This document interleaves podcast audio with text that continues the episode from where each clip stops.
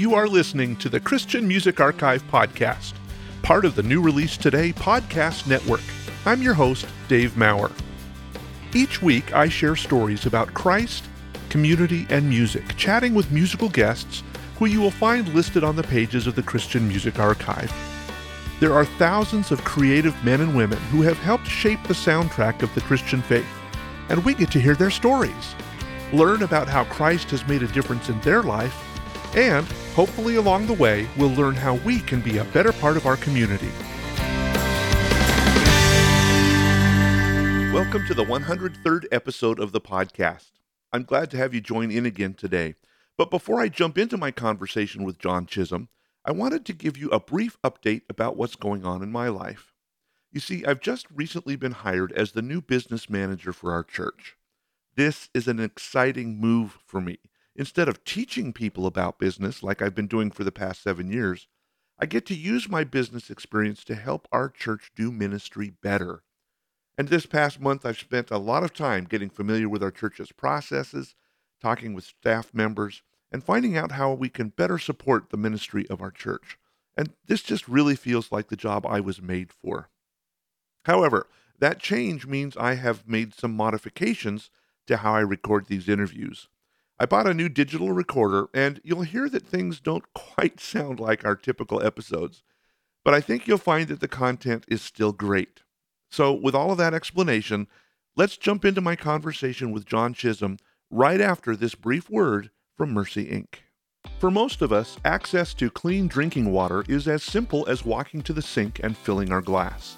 In other countries, it is typical that children or women walk for miles to access a water source that is often dirty and full of bacteria. Globally, over 3 million of the world's poor die each year due to waterborne diseases, and according to the World Health Organization, 750 million people do not have access to clean water. Safe, clean water and proper sanitation are essential for hygiene and good health. And Mercy works with ministry partners in South Asia to provide community wells and filtration systems so that people have access to clean, safe drinking water. After installing clean water systems, families report that their health, and particularly their children's health, improves significantly. As the wells are installed and maintained, the message of Jesus is also being shared, and people are learning about the living water of Christ as they receive the clean water that they so desperately need. According to Mercy's statistics, nearly 300 people make a personal decision for Christ at each of those wells. Would you like to learn more about the Jesus Wells Project? Head over to mercyinc.org/water. That's mercyinc.org/water, and you can help provide living water in addition to clean, safe drinking water. Many of the conversations we have on this podcast are with the people on stage band members, vocalists, and recording artists but in order for these musicians to do their craft, there are an army of folks behind the scenes producers, managers, engineers, and songwriters. And today I'm talking with one of those songwriters. John Chisholm is a songwriter with a long list of credits, including Sandi Patty, First Call, Gaither Vocal Band, Ron Kenoly, The Cathedrals, and countless others. He is also the founder of the Nashville Christian Songwriters, an organization dedicated to mentoring and empowering songwriters to hone their craft. John has been dedicated to mentoring and empowering songwriters, and uh, he's been a worship pastor, a record company executive, and is the host of another great podcast that you definitely want to check out. It's called The Song Revolution. I'm excited to spend some time with John Chisholm. John, welcome to the podcast. Dave, thanks so much, man. it, it is just an honor to be with you and uh, just to have a few laughs and uh, maybe share a little little uh, content here and there. Well, yeah, it, you have a catchphrase in all of your podcasts that I just love, and I think this is kind of the impetus of this whole conversation. It's about more than songs, y'all. It's about a better life. What do you mean yeah. by that? Yeah, that's it, dude. I mean, John 10 10 all the way. Jesus came to uh, you know, to give us that abundant life that the enemy's always trying to steal from us. And you know, I found out that my my brain is pretty much you know Satan. my my, my, my mind, man, it, my ego and my left brain, man, it just wants to sabotage me worse than the devil, I think, some days. So, you know, it's always about uh, taming that beast and uh, allowing the love and the life of Jesus to shine through. So, you know, songs are a great way to get there. They're not the only way, but it, that's why I do say it's about more than that. It's about yeah. more than the music. It's about really living that abundant life. Well, you've had a, an abundant music career. I mean, well, I just mentioned a bunch of things that you've done. Do you have, of all of those things, do you have a favorite uh, thing that you enjoy doing? Well, you know, you mentioned the songwriting thing, and that's what brought me to the party. And when I came to Christ at 18 years old, which was quite a few years back now, uh, the first thing I wanted to do, Dave, was write a song about my new faith in mm. Jesus. That I, you just never dreamed that it would lead to almost a, a 40 year career of writing and singing and recording and traveling and living the life that a lot of people dream of. And yet I was not smart enough to even ask for it. I mm. didn't even know. I didn't know enough, man. I was just sharp enough to stick in the ground and green enough to grow, and dumb, yeah. dumb, as a rock most days. But you know, there, there's just a there's a certain power in just yielding to God's plan and and doing what you know to do, but trusting Him another scripture for me that's always powerful is Ephesians 3:18 that mm. says God is able to do exceedingly abundantly beyond all we could ask or even think.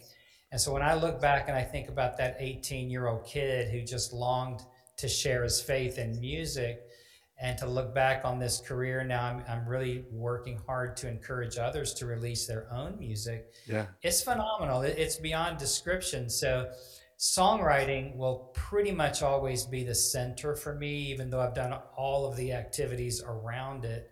Um, I still just love the power of a song. Yeah. You know? Yeah. So were you writing music before you became a believer? And this was just then an outpouring of that, or was was it a, a new switch?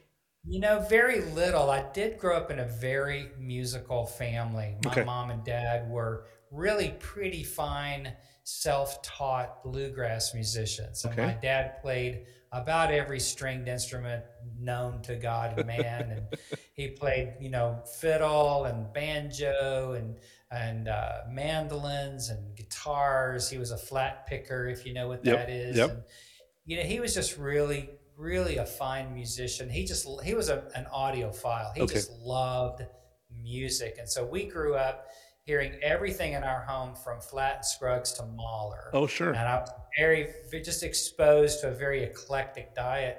My mom actually played keyboards, taught herself how to play keys, and played harmonica. Uh-huh. And she was a little bitty four foot ten little wisp of a nothing, and she could just bend the notes and play the. She wasn't just like blowing and you know chords and yeah, she really played that thing. And mm. I remember being at a community center in Memphis, Tennessee, where we grew up, and looking at them on the platform. They were playing some kind of dance or something. I don't know what it was, but uh, I was probably 16, 17 at the time, and I teared up listening to my mama play blues yeah. Yeah. so I, I, I, I actually in high school started um, singing and, and, doing vocal lessons at the uh, University of Memphis. Okay. And um, I was going into an opera career. Ah. And uh, yeah, and Jesus totally had other plans for that. But, uh, you know, I, but the songwriting thing wasn't really a part of my, my, my, my goals and desires for myself. That really, truly started at my, my conversion. When I came to Christ, literally, that's when that whole thing just uh, awoke in me. Yeah. And uh, so that's been a lot of songs ago. yeah. That, that that's the truth of it. So I did grow up in a very musical household. Uh, I was into Jethro Tull and Emerson Lake and Palmer and oh, David sure. Bowie and Joni Mitchell and you know all the biggies of the '60s, early '70s, and uh, and you still love a lot of those ways. Don't listen to a lot of them anymore, but very influential, very very uh, uh, what would you say, seminal. Okay, you know? sure. Yeah. A lot of that. So, yeah. So, what on your bio? I was doing a little stalking because that's what we're supposed to do, right? yeah, exactly. If you're worth your salt as a podcast host. and you said that you um, actually moved to Nashville to take a worship leading opportunity. Uh, Yeah. So, and that fell through. Talk a little bit about that journey and what that did for you. Yeah. So you know what? Um, a, little bit of backstory to that. Sure. When I did uh, start writing, you know, the first thing I started dreaming of, like every aspiring Christian songwriter, is I, I wish I could get somebody to sing my song, right? Yep. And so I sent a little cassette. Do you even remember what? Oh, cassettes are? absolutely. I- Yeah. I sent a cassette to a publishing company in Nashville and waited on pins and needles for the. It felt like six years. It was probably two weeks. Yeah. You know, just waited with with with such anticipation about you know getting a song recorded or something, and I got rejected, of course. And I just made a promise to God and myself I'd never do that again. I just Ah. wasn't gonna. I just didn't want to be rejected. I don't. I don't take rejection very well and so I didn't want to do that again. But I wound up in the first three years of, of my marriage, which we're at 42 years this year, uh, by God's grace, if she'll have me another month or two.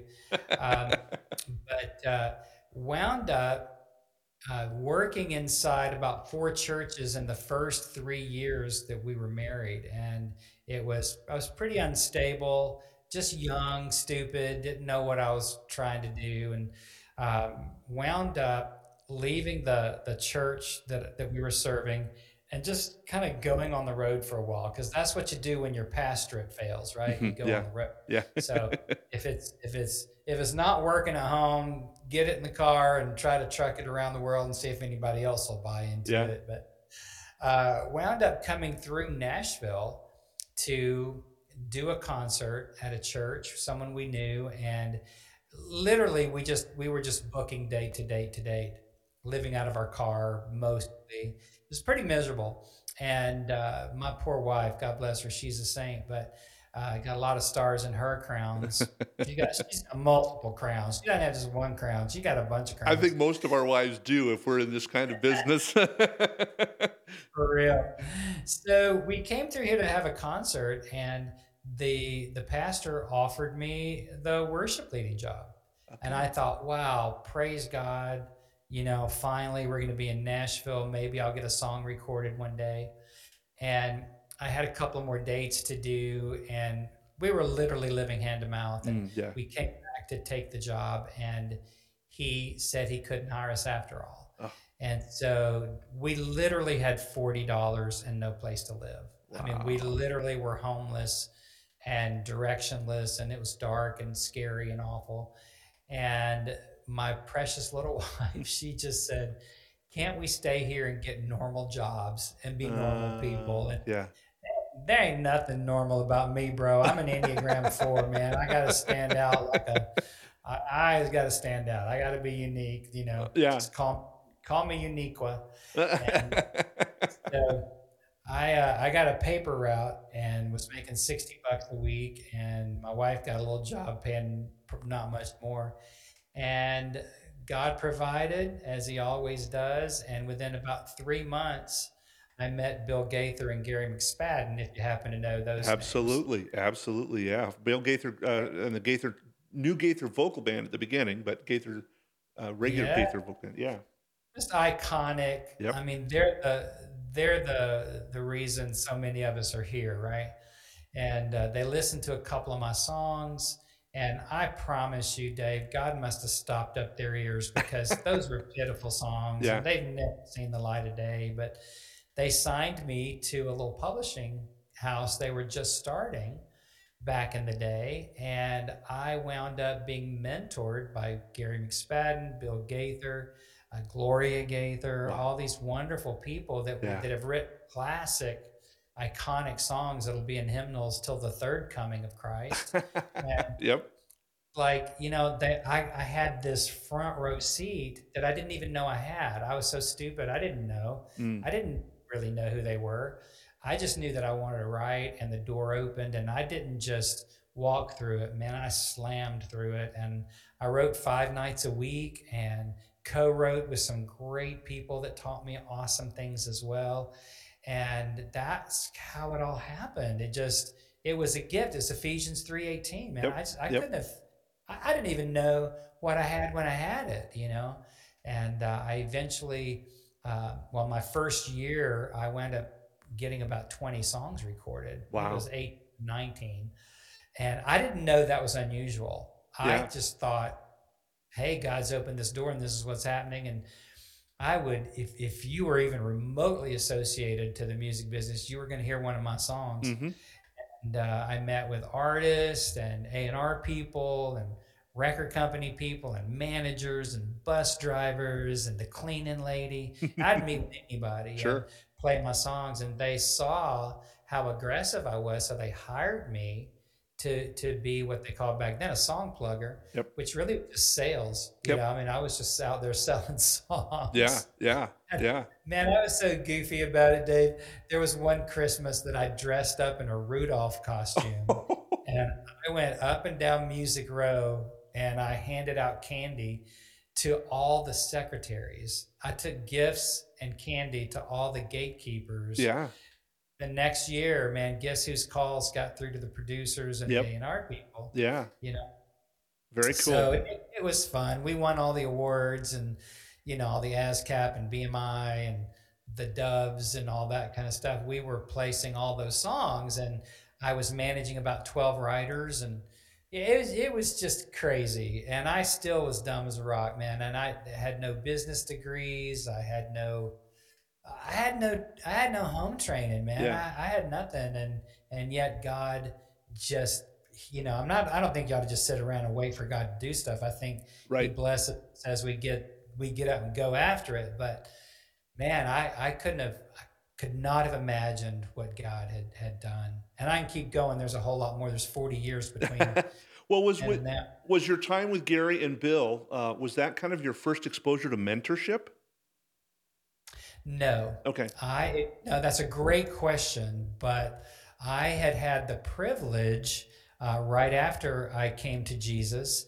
Um, I actually wound up uh, having the opportunity of going to. Um, I knew immediately when, when I came to Christ, my life was it was such a, a night today. It was such a Mm. dramatic, you know, conversion for me. Because man, I, I grew up in drug, sex, and rock and roll Sure. and it I was a child of the 60s and 70s and it was you know all that so when I and I didn't grow I did not grow up in a religious home so Right. I didn't really hear about Jesus we didn't go to church and all that but so when I found the love of God and and felt love for the first time it was so dramatic I knew immediately that I was called I didn't know what it, I was called to I thought that meant I was going to be a pastor and so I had the opportunity of going to um, Bible school in the Holy Land Mm. Wow. yeah, in, in yeah, in Tulsa, Oklahoma, and um, that's a joke, Dave. Yeah, I know. laugh. I, yeah, Get I'm, it? I'm, Get it? The Holy but- Land, Tulsa, Oklahoma. oh, oh, the, oh, yeah. Okay. You're looking at me. I'm- we're I'm- not talking. We're not talking thinking- Jerusalem. I'm here. thinking. Home, talking, I don't know of Oklahoma in Israel. I just this is not. I'm trying to lighten the mood here. Yeah, no, bro. no, no, I'm no, no, that's cool. That's cool. This podcast. you know, Tulsa is uh, Oral Roberts, Mhm. Kenneth Hagin, you know, that whole thing. And so I wound up at Rhema Bible Training Center, okay. and, uh, which was a, you know, it, it's a great school in the in the charismatic, you know, world. And uh, I didn't know. I mean, I was just still so crazy and young, but I wound up getting on the praise team. You know, that was so long ago, dude, that we didn't even call it a praise team. Mm, we, yeah. we didn't worship leaders and praise teams. You're just leading singing. Yeah. Yeah. Yeah, it's like it. We were song leaders, Yep. and we were we were the singing group. Singing. And now, now our singing group's going to come and sing for us tonight some Holy Ghost songs, and so uh, wound up on the stage with Kenneth Hagin himself. Wow. Kenneth E. Hagin, the faith healer, Yeah. Beautiful man. I just just have such a deep love and respect in my heart for him, and wound up becoming what they called Hagin's pagans. Oh. There's a story there, I'm certain. It was just because it rhymed. Yeah, That's yeah. what it's called, but we we were pretty much uh, you know part and parcel of the whole thing, and and wound up traveling around uh, the states, a little bit of Canada, uh, doing crusades, and our group would sing in front of 10, 15,000 people, and we made one little record, and I just thought, man, I have just hit the big time. But but Kenneth Hagin Senior, Ken Kenneth E. Hagin, I would say he was my first real mentor. Okay. You know, Yeah. somebody who cared about me. He was a very quiet dude, you know, and and uh, very interesting guy. And uh, there was a certain anointing and power that flowed through his life that was undeniable. I mean, miraculous Yeah. healing, gift of faith, you know, the charismatic power gifts. And I, it was a, it really, let me back up one Sure. mentor before Oh, because sure, yeah. the late, the lady, lady that led me to Christ, um, she's with the Lord now, but she was my first, I, I, I never thought of her as a, a mentor until this moment. I really thought of her as my spiritual mom Mm, yeah. really she was the most influential person in those first two years. And then I wound up with the opportunity with Kenneth Hagin. And then I wound up a little bit later, as we were describing earlier, with um, McSpadden and, and the Gaithers. And then once the Gaithers organization uh, bought into a company called Star Song Media, Right. Yep. I wound up really connecting in with one of the greatest mentors I've ever had, which is uh, a guy named Darrell Harris. Oh, sure. and yeah. Darrell is the guy that found people like Twila Paris and uh, worked with uh, Whiteheart and Petra and Newsboys and on and on and He on. He was the big And mover so and he- shaker of the contemporary Christian movement, as far as I was concerned. Yeah. Yeah, yeah, yeah. Yeah. I mean, his name's all over, you know, those records in the early days. And Darrell is a dear, dear friend. In fact, we had had coffee uh, just in the last week, and uh, we live close to one another, and we're dear friends. He was just, I don't know. He he, he was he was probably the most obviously creative person that I had ever met. Wow. You know, Yeah. Bill and Gloria are very creative in their way, but uh, and in a big way, obviously. But Darrell just had this charisma and this creative mindset, very inquisitive, Mm. very eclectic, and very artistic. I think he was the first. He was the first person that I met that I could say truly valued art, as in painting and Yeah. poetry and sculpture and songs and music and symphonies and you know that kind of thing. And he he really and and even uh, even theology, Hmm. right, and philosophy because I I didn't know. I don't know nothing about philosophy. Mm, mm, mm, mm. Well, the thing I I, didn't know. the thing I liked about him is he was one of the first people that was starting to do some of the rock stuff that you know uh, the young kids were not wanting to listen to Bill and Gloria. That was mom and dad's music. And Right. and Darrell was able to pick stuff out. I mean, yes, he had Twila Paris and some of these, but he was able to pick stuff that was that was the edgy stuff that was reaching the people of the day, that the young kids of the day that nobody else was doing. I mean, you had a little bit of it with like Love Song, but that was a little bit and and Phil Keaggy. Yeah. That was a different genre of time. This was really Yeah. kind of the beginning of that whole pre '90s explosion of what Christian music was going to become. Yeah. Yeah, he he really was on the vanguard. Yeah. Well said. And and he but he opened me up to a realm of art and creativity and really philosophy and theology and poetry that I hadn't really ex, you know been exposed to for whatever reason. So Yeah. I credit him probably with being one of my greatest mentors, even though these other people have left a, a stamp Sure. on my life. But long term, man, I, I owe Darrell a lot. So, Darrell, if you ever hear this, man, thank you. So, what was it in Darrell or Gary McSpadden or the lady that led you to Christ that made you realize, oh, I have a responsibility to be a mentor too? Where was it in that journey that you decided that was a calling on your life? You know, it was really much later. Okay. And and really it, it really began to happen more for me when I became the song guy at Integrity Music, which would have been about 1992. Okay. And I had been working with about a dozen writers for the Gaithers. I'd grown up to be vice president of publishing for them. and I was working with a. I think we had about a dozen writers, some great writers. And when I went to Integrity, it, it kind of elevated everything, Mm. and we were doing so much more. Uh, I mean, I did 26 scripture memory albums in the first 18 months I was there. Oh, wow. Yeah. And so just scale was very different.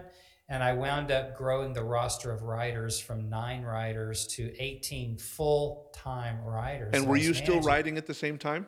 Were you one I'm of them? still writing, yeah. mhm. Yeah. And so um, it, it's like the demand, you know, the, the when there's a demand put on you, you either rise to it or you or you fold. Hmm. And I think it was during those days that I began to see that I was being entrusted with something bigger than I'd ever imagined. Yeah. And suddenly I'm working with producers. I was really an A&R guy. They never really gave me that credit, but that's what I was doing. I was Yeah. functioning and I was I was overseeing all the writers. I was overseeing the song development department and the copyright area and I was overseeing all these projects.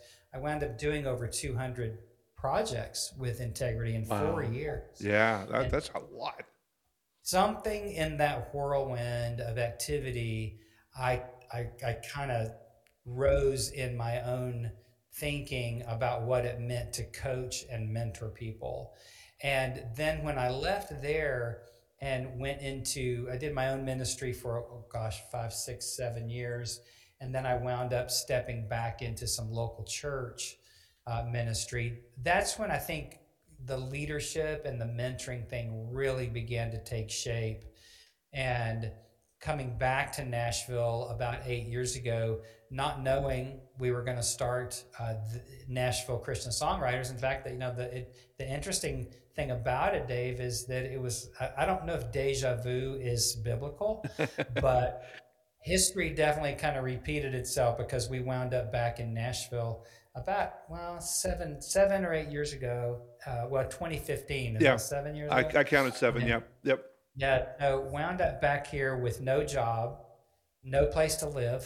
Oh boy. we we had more than forty dollars, but uh, no direction. Didn't know what was going to happen, and had a lot of those same feelings. And newspapers weren't a thing, so you couldn't get a newspaper out. I know they're all online now. It's Yeah. like I could sit there toss papers out the digital window or something. But uh, you know, it, and it took months before I, I heard the Spirit inspiring me. Nashville Christian songwriters. Now we're, you know, we're fulfilling seven years in this thing, and we're coaching people all over the world. And That's you know, coaching coaching is just another word for leadership. Mm. And I stepped naturally into what NCS has become because I had honed those leadership coaching skills by working with Sam, who is a, a homemaker and a mom in uh, Grand Rapids, Michigan, who desired to sing and lead and bring her leadership gifts. But I I got to to personally mentor and nurture her for for gosh almost five years. And when I left the church there, she stepped into that role Mm, as a volunteer, and it was seamless. And you know, to me, that's the greatest success when you can look behind you and see that people have stepped up, you know, their game and, and their ministries and and their leadership. And uh, another young lady that was probably 14, 15 when I met her, she stepped in after Sam. okay. And, uh, you know, and so it's like, you know, that to me is the joy of leadership and coaching. And uh, I, so many people poured into me. And I don't know, it, it, it's, it's just a great season of, of pouring back. I think I wandered from your question, did I? No, no, you're right on. Because because ultimately where I wanted to go with this is, and so a, a lot of people listen to this music because of the people who we interview about music, because it's that's what this podcast is about. But it's ultimately about community, and I I see the importance of mentoring uh, in the church. We might call it discipleship uh, Yeah. as something. It's not just a music thing. It should be our daily work to help train and raise leaders to continue the work of the gospel of music and so forth. So, what do you say to somebody who says, "Well, I'm just uh, I always pick on plumbers on this podcast, but I'm just a plumber or I'm a stay-at-home mom or whatever. I, I don't have any anything to give as a mentor. What do you say to people like that? Well, I would say that you're just not thinking right. yeah, yeah. So, t- so explain that. I mean, explain that. Yeah. Well, you know what? There's always someone who is downstream from you. Yeah. You know, there are those people that are upstream who are further along. Maybe I've got that analogy backwards. I, I don't know how that works. Water's flowing one way. Yeah. it's like there's always someone ahead of you. There's always someone behind you. Yeah.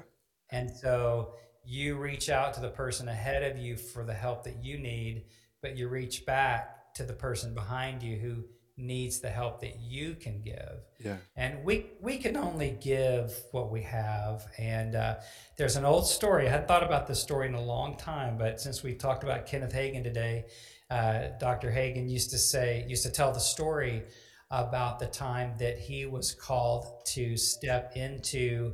I think it was called the Los Angeles Temple, where um, uh, Kathryn Kuhlman had her ministry back Okay. in the day. And, and uh, lots of healing miracles. And, uh, you know, I'm sure your audience, like mine, has all kinds of opinions about all that kind of thing. Yep, But yep. love it, hate it, think it's real or not, doesn't matter to the story. But he, uh, she was unable to be there uh, one time. Uh, It, it'd be ironic if it was because she was sick, because there there's so many healing. right.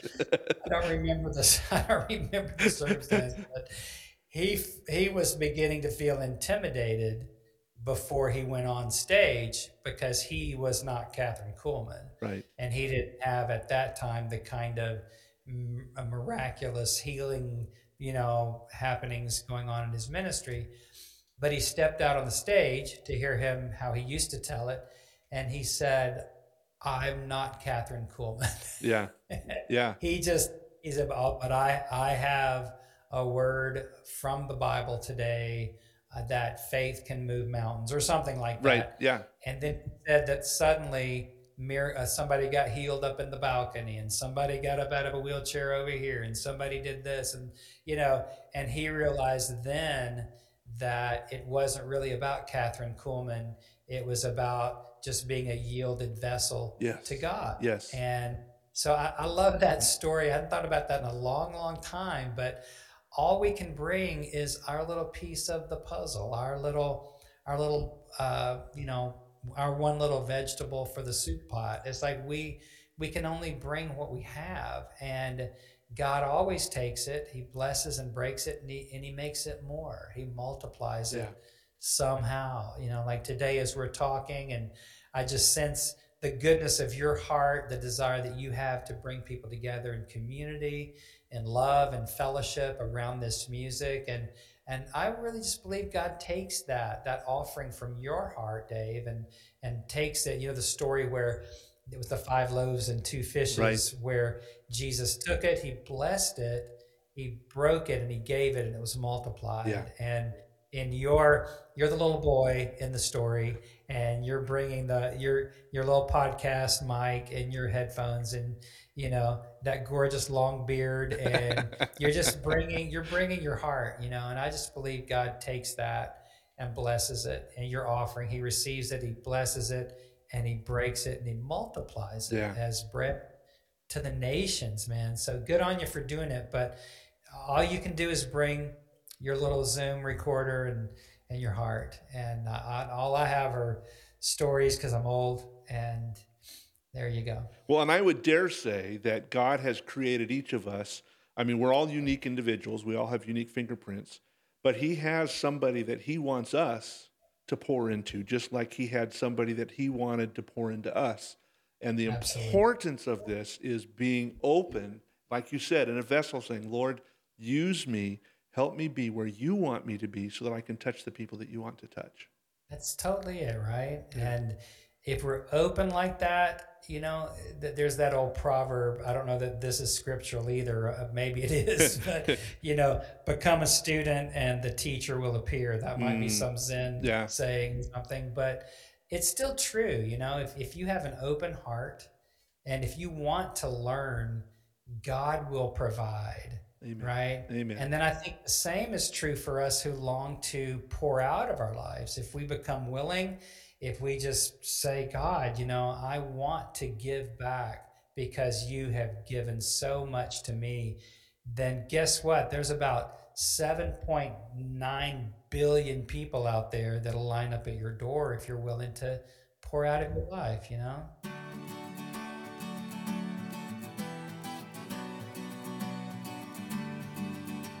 Every Saturday, I send out a newsletter to a bunch of people who have committed to praying for musicians and the people in the music industry. How specifically can we be praying for you in the weeks and the months that are in front of us? wisdom i always ask for wisdom you know the proverbs say that that knowledge is awesome wisdom is better Yeah. and i've been given an unprecedented opportunity here in my dotage to bring what you know 40 years of this Yeah. to people who are hungry um, I, I believe that there is a responsibility I have to steward this and to steward it well. And, you know, it, it really comes down to wisdom for stewarding well what God has entrusted to me. And I'm grateful for that. And to um, that that's the that's the easiest, most concise way that I can can state what I always ask for when someone asks what they can pray for. You know, back pains are going to come and go Right. you know the gout is going to come and go the you know uh, uh, hair loss uh, is going to well it just goes yeah, there's no coming back on that. you know it fell off your head and got on your face That's right. That's right. Hey, John, uh, would it be okay if we spun your song How Great as part of this podcast? i love that. I mean old man is still putting it out there and uh, I, uh, I love that song. Co-wrote it with one of my songwriting clients Ah. tamara perry and uh, just delighted to share that dave. Thank you so much for the privilege of being with you today. God bless you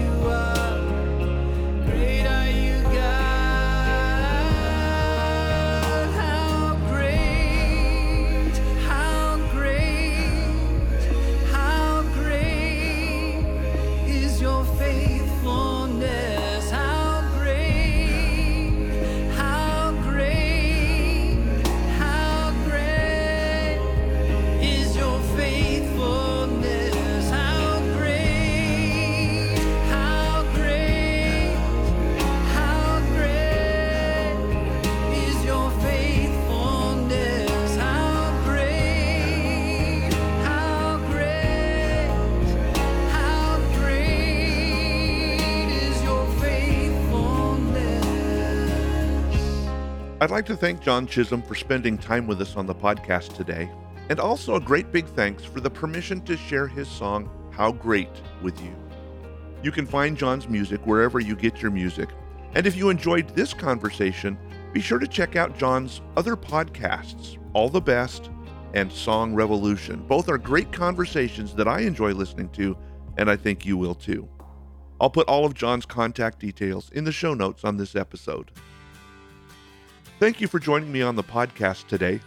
I'm grateful that you choose to join me in these conversations each week. And as a regular listener to the podcast, would you be willing to reach out and say hello? You can find me on Facebook, Instagram, Twitter, or LinkedIn by searching for at CCM Exchange.